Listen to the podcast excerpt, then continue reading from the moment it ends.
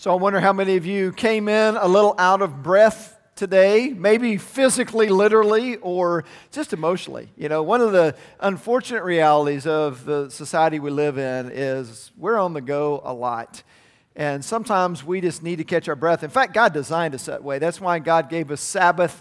Uh, it's been a particularly busy last couple of weeks for me, and we don't even have kids at home. So I know that doesn't even hold a candle to what most of you are uh, going through and dealing with on a regular basis. Sometimes we just need to stop and catch our breath. Uh, we have a chance to do that a little bit this morning in the book of Revelation because there's been so much going on. We've been looking at plagues and God's wrath and all this, and there's a little bit of a break, a little bit of a chance to catch our breath, and really an opportunity to see okay, while all this is happening on earth, what is happening in heaven and, and, and what's going on there, and then how does that tie into what we will see continuing to happen on earth? Revelation chapter 10, we've got a lot. Uh, we, have got uh, 10 and most of 11 to get through today, and I know we're moving through this quickly so that we can finish um, before Thanksgiving, but I, I appreciate y'all uh, jumping in and letting us just uh, kind of move, move quickly through this, but at the same time, we want to hear what God says to us.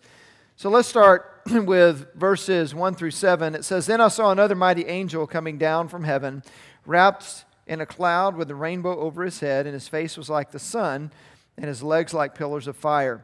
He had a little scroll open in his hand, and he set his right foot on the sea and his left foot on the land, and called out with a loud voice, like a roaring lion. When he called out, the seven thunders sounded and when the seven thunders had sounded, I was about to write, but I heard a voice from heaven saying, Seal up what the seven thunders have said, and do not write it down. The angel whom I saw standing on the sea and on the land raised his right hand to heaven and swore by him who lives forever and ever, who created heaven and what is in it, the earth and what is in it, the sea and what is in it, that there would be no more delay. But in the days of the trumpet call to be sounded by the seventh angel, the mystery of God would be fulfilled, just as he announced to his servants, the prophets. So, the beginning of this passage, we're introduced to another angel, uh, another, meaning one that we haven't seen yet. Uh, there have been a lot of angels in the book of Revelation. This one is particularly impressive. Uh, some people look at this and there are certain things it talks about the, you know, uh, face shining like the sun, legs like pillars of fire. And if asked, oh, is this Jesus? It's not Jesus. This is an angel. Jesus is not an angel. Jesus is the Son of God. Uh, but this is another angel that we haven't seen yet, and a particularly impressive one. Anytime you are described as wrapped in a cloud, you're pretty impressive. I'm just saying. And then on top of that, it says that there was a rainbow over his head. Uh, in the Bible, what does the rainbow represent? Go back to the, to the, the flood, Noah, you know, God's judgment on sinfulness of humankind. And after he flooded the earth and he rescued Noah and his family, he gave this sign that he would never again flood the earth, and that was a rainbow, right? It was a, when you see rainbow, think God's faithfulness, that God keeps his word. That's really what, what we should think about. And we see this angel with a rainbow over his head that reminds us God keeps His word. We see Him, you know, uh, it says face shining like the sun, legs like pillars of fire, reflecting Christ, not Jesus, but reflecting who Jesus is. And then it says that He has one foot on the sea and one foot on the land. This, this is a big dude, apparently. Uh, and all angels are impressive. By the way, angels are not little cherubs with fat cheeks and round bellies, okay? Angels are fearsome creatures, and this one more apparently than any other. He is very, very impressive. And he had something to say. He, he spoke like a, a lion, and like there were, there were thunders that, that, that thundered as he was speaking. And John did what John's been doing all along. He got ready to write it down because that's his job, right? God speaks, John writes, and that's how we get the book of Revelation. But in this case, John's about to write down, and, and it says a voice from heaven, which is the voice of Jesus, spoke to him earlier, said, Don't write that down. So there was something that he was not to record. Now remember, the book of Revelation is about God revealing himself. It's not about making things more complicated and more difficult. Revelation is about God showing himself to us. But this reminds us there are certain aspects of God's character uh, or, or who God is, or certain elements that, that will remain a mystery. And that's just part of God being God. So we don't know everything, um, but it says that, that He did reveal a lot to us. In fact, the, the very last verse that I read in this section, it talked about the things that would be fulfilled, the, the continuing judgments that would come. But it says, just as He announced to His servants, the prophets. Let me give you a little illustration. For adults, you can put yourself on one side of this equation. Students, you put yourself on the other, okay? Uh, and, and, this maybe is maybe when you were younger, or maybe it could be now, but I have in my mind a little bit of a, of a younger uh, child. But there's a situation where a, a, young daughter comes to her parents and said, My friend wants me to spend the night on Saturday. Can I please, please, please, please go? And I'll do whatever I need to do, but just please let me go, making her case and you're like, okay, you can go, but there's one condition. The condition is your room must be completely clean by noon on Saturday. As long as you do that, you can go. Okay, that's Monday. Wednesday rolls around, you know, parent kind of gently says, hey, you know, don't, let me, let me just remind you, I want you to be able to go to your friend's house on Saturday. The room has to be clean. You might want to get a start now, you know. No, no, no, no, I don't want to do it right now. Okay. Friday rolls around. Friday night, Still, nothing's been done. Again, gentle reminder.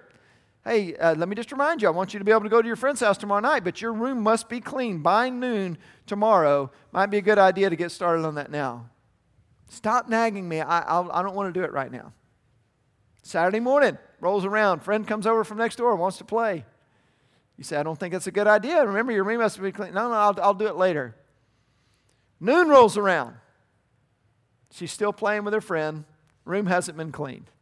Now, parents, this isn't a message on parenting, but let me just ask you what do you do?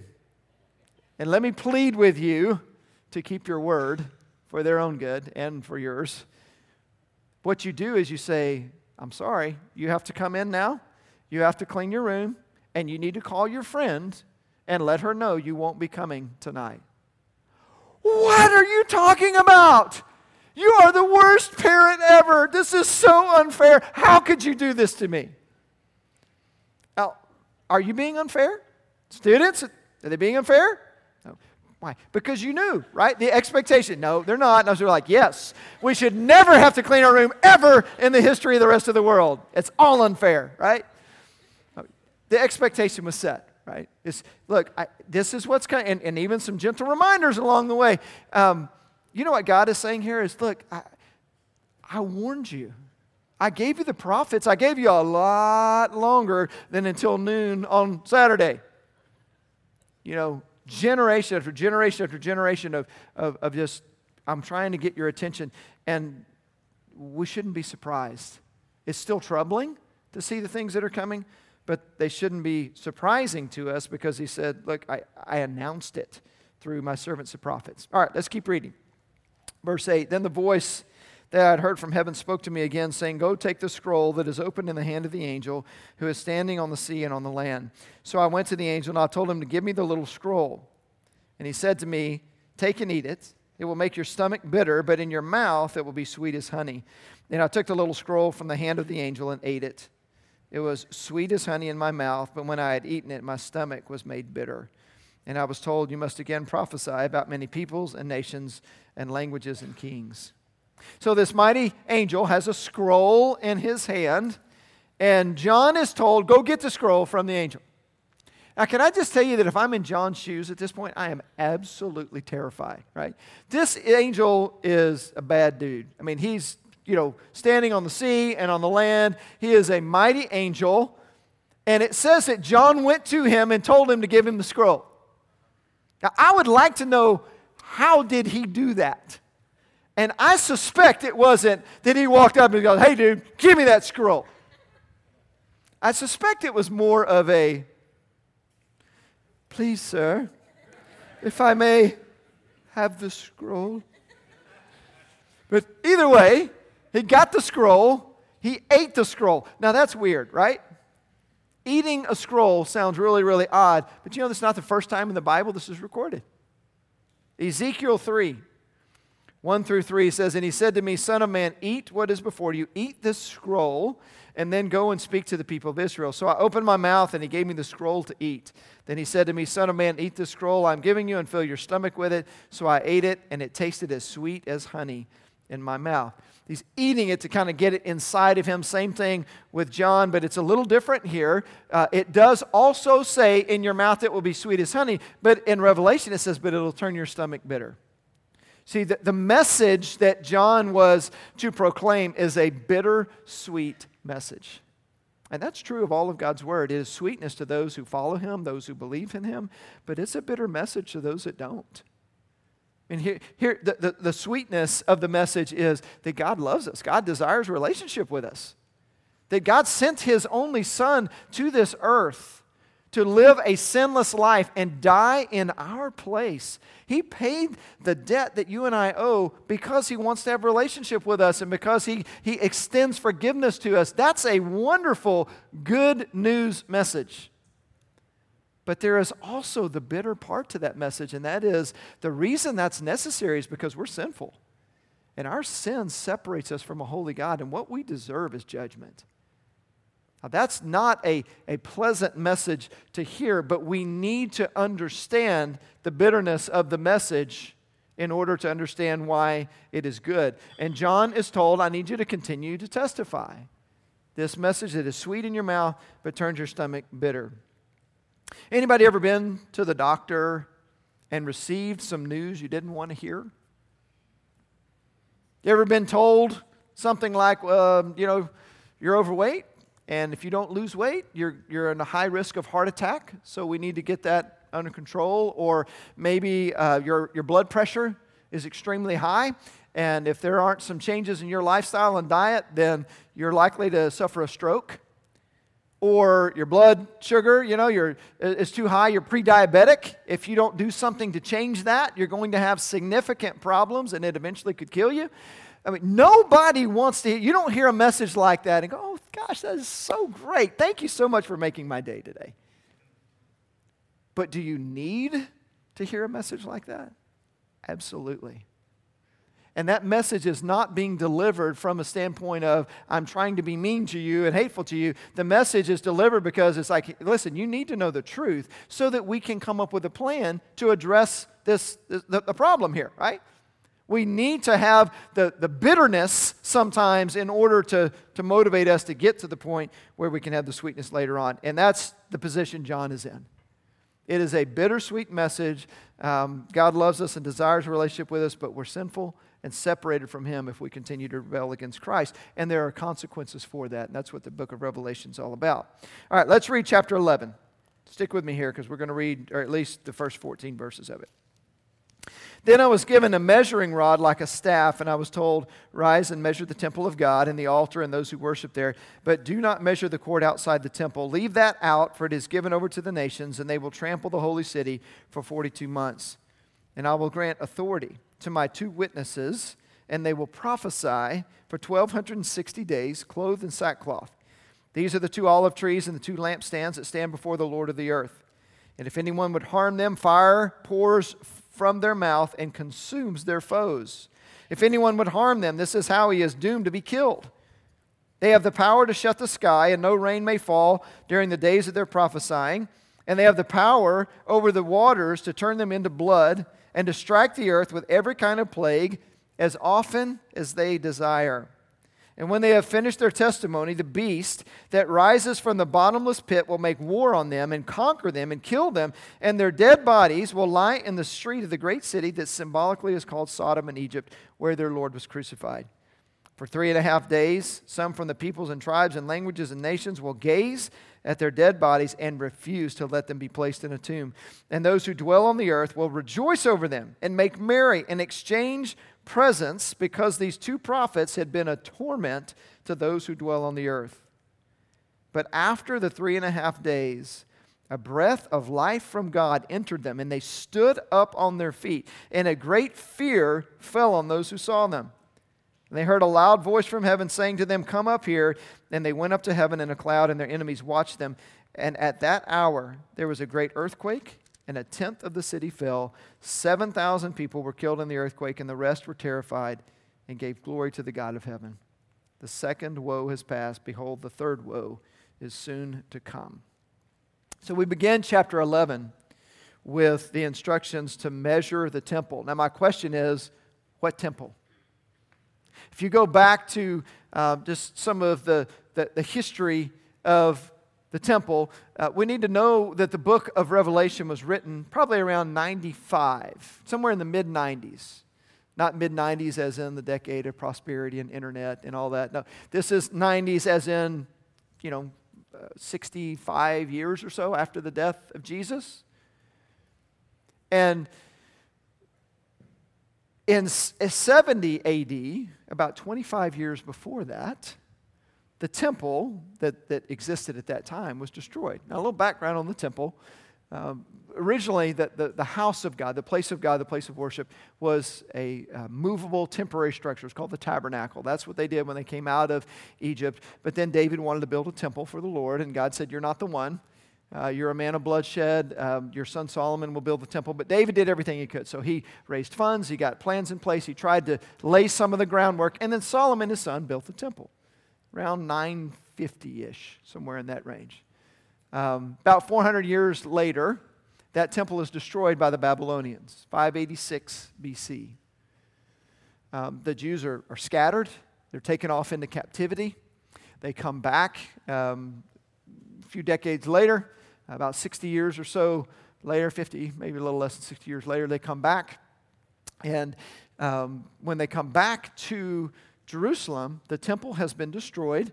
Those of you that are reading along with our Bible reading plan, this past week we read the book of Haggai. It's only a couple of chapters, but Haggai is the story of the people coming back from captivity and coming back to a place where the temple was in ruins.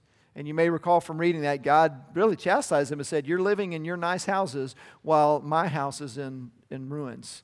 And he encouraged them to rebuild the temple. They did that. They finished around 515 BC. Sometimes you'll hear that referred to as the second temple or Zerubbabel's temple because Zerubbabel was the governor at that time. That temple stands uh, for another, you know, uh, about 600 years almost, not quite 600 years, because 70 AD, the Romans destroyed the temple. The Jesus prophesied about this and said, you know, not one stone will be left on the other. All right, so second temple has been destroyed. When was the third temple built? It's a trick question. Hadn't been.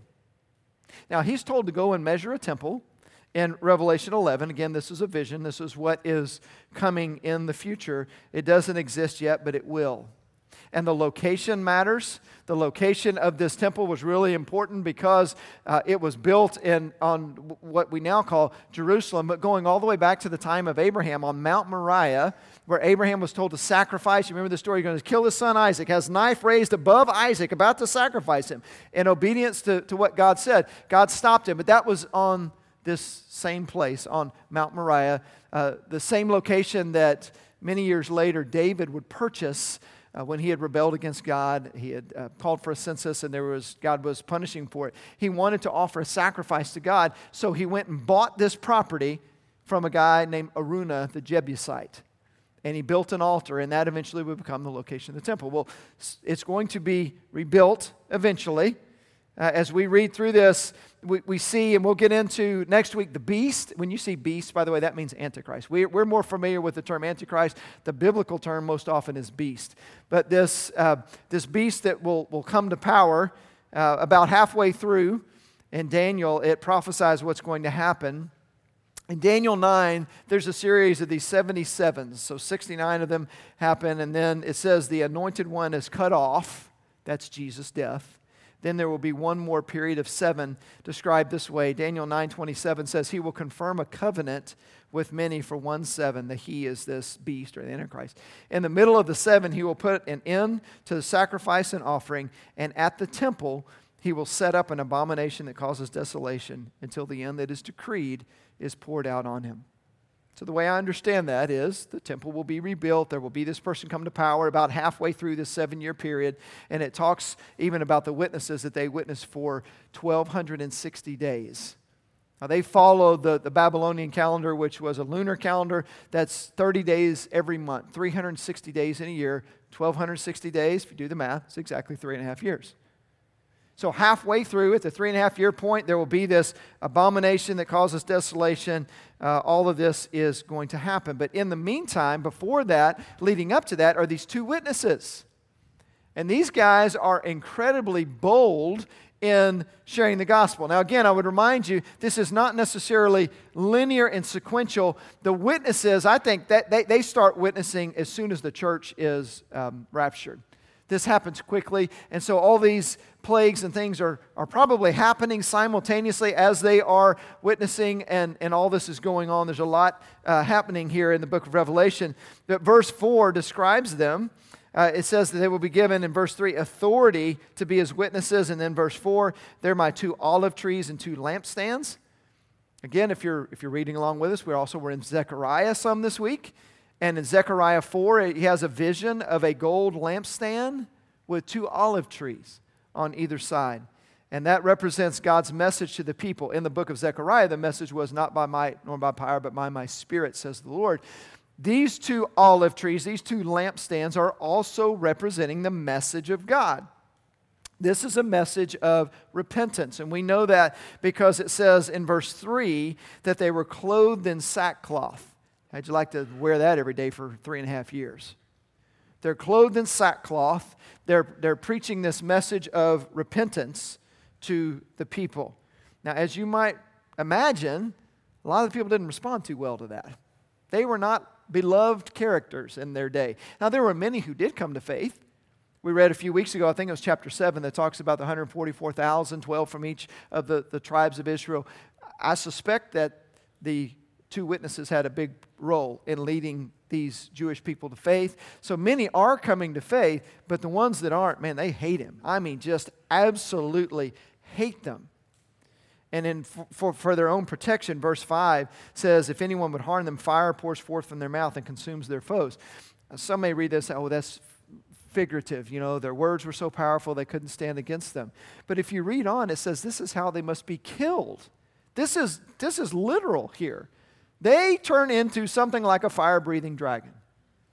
Someone comes after them, and they literally are able to protect themselves by breathing fire from their mouths. Can you just imagine having that ability from God to do that? And it explains why it doesn't ever happen anywhere else because if God entrusted that type of power to us, I think we might abuse it a little bit, don't you? When you're driving in traffic, somebody cuts you off, you know, gives you a message, a little sign language, you know, and you just look at him and go, just breathe the fire on him, burn him to a crisp, right? Or your boss comes into you and is just riding you about one more thing, and you've just had your fill, and you listen for a little while, and then you breathe in and you go, burn them up. Or you see people coming in wearing Texas Longhorn paraphernalia after they beat up on your Baylor Bears, and you just look them in the eye and you go, No, I'm just kidding. I'm still your pastor. I love you guys still. God does not need to entrust that level to most of us. But seriously, they needed this. This was necessary for them, it was for their own protection that they were able to do this. And so for 1,260 days, they're given not only that authority, but did you notice the other powers they have? It says that they could um, shut up the heavens so that it wouldn't rain, that they could turn the, the water to blood, that they could bring plagues. Now, here's the question Does that sound familiar? A lot of commentators are going to say, Who are these two witnesses? And, and, and it could very well be that they're Moses and Elijah. You know, Elijah shut up the heavens for three and a half years. It didn't rain. Moses given the authority to turn the water into blood and to bring plagues. I'm not convinced that they're literally that that's who they are, although they have made an appearance. You know, if you remember the, the Mount of Transfiguration, Matthew 17, when Jesus was transfigured, Moses and Elijah appeared. So it is possible, but either way, they're coming in the spirit of Moses and Elijah with that type of power. And they witness for these 1,260 days, the first three and a half years of this tribulation period, and then their time is done. And when their time is done, it says the beast, this Antichrist, comes from this pit and just overpowers them and kills them. And they are hated so intensely that their bodies, their dead bodies, are just left in the street and the people began to celebrate. I mean, this is just a sick picture. But they, they institute a new holiday, Dead Prophets Day. And they're exchanging gifts and celebrating the fact that these two are died, and, and they're shaming them because in that culture, it was a horrible thing to not bury someone. To leave their bodies exposed just out on the streets is a horrible thing. And so they're giving gifts to each other and they're celebrating for three and a half days. And then suddenly everything changes because it says the breath of God comes back into them. Now, wouldn't you just love to see this? They stand up to their feet and it says that the, the people that saw them were terrified. I guess so. You've been celebrating their death for the last three and a half days, and now they're back alive again. And then right in front of them, they're just taken right back up into heaven. Just a remarkable picture of, of God's power.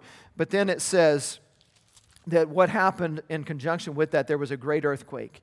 A tenth of the city was destroyed, 7,000 people died in the earthquake. This is in addition, of course, to all the other plagues and things that were happening.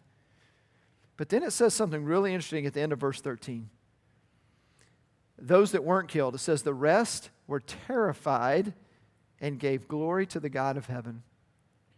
Some people, this is apparently getting their attention, which, as we said last week, is the point of all of this, is to get their attention. Apparently, many people come to faith in Christ at this particular time, but a lot of them don't. Now, here's my question for us as we begin to wrap things up here. We're talking about these two witnesses that were so bold in their faith. My question how are you doing being a witness for Christ? This passage is convicting to me because I know I need to be bolder. And frankly, our church needs to be bolder in sharing a witness to Christ and talking about who He is and what He has done. I'll close with a story uh, that I read here just recently. Uh, story of a pastor by the name of Shane. And um, it's true story. He wrote um, a little book and, and was telling about when he first became a believer. And he worked at the time in a um, kind of a factory type setting. And he had a friend named Brandon that they worked side by side and they became buds and they would, you know, work together. They would have lunch together. They, um, you know, just developed a friendship. And Shane said, I was a new Christian. I was all excited. I was what I would call on fire for Jesus. He's always wearing his Christian t shirts to work and, you know, listen to his Christian radio and pray before his meals and all this. And, and he said, looking back, I thought I was being a witness to Brandon, but he said, I never, I never verbally did at all. I never told him anything about Jesus. Well, one day um, on a Monday morning, Brandon came to work, 8 o'clock in the morning, and he walks up to Shane, this big old smile on his face. And he's like, Shane, you're never going to believe what happened yesterday. And he said, What happened? He goes, You're a Christian, right? Which he said made him think, Gosh, did he really even have to ask me that? But he's like, Yeah, I'm a Christian. He goes, Well, I went to church for the first time yesterday. My nephew was being baptized. And um, I heard the gospel and they told me about Jesus and how he died for our sins and, and, and that, that, if we put our trust in him that we could be forgiven and we could have eternal life. And he says, so I, I put my trust in Jesus. I'm a Christian now. And they just, you know, big hug, and, and they were celebrating, like, man, we're going to be together forever. And, and then uh, right after that, he said everything just kind of changed. His expression changed, and he kind of pushed back a little bit from him. He got a very serious face. And he said, Shane, you know what else they told me? They told me that if you don't know Jesus, that because of your sin, you'll spend an eternity in hell. Do you believe that's true? Shane said he felt this big knot form in his stomach, and he said, Yeah, I do. That's what the Bible teaches. With tears streaming down his face, he looked at him. He said, Why did you not care about me enough to tell me that? Guys, the bottom line when we are not being a bold witness, it's usually because we're more concerned about ourselves than anything else. We're worried about you know, am I going to feel awkward? Or is this going to, you know, am I going to say the wrong thing and have to worry about leading somebody astray? Or is this going to potentially cost me a friendship? We, we get so focused on ourselves and we forget the importance of being a witness. My challenge to you, and I, I, as we wrap up, we're just going to take a few minutes to just pray through this and let, let this, this sink into our hearts today. We need to be bold. I mean, our witness might not look exactly like the two witnesses during the time of Revelation, but church, we need to be bold.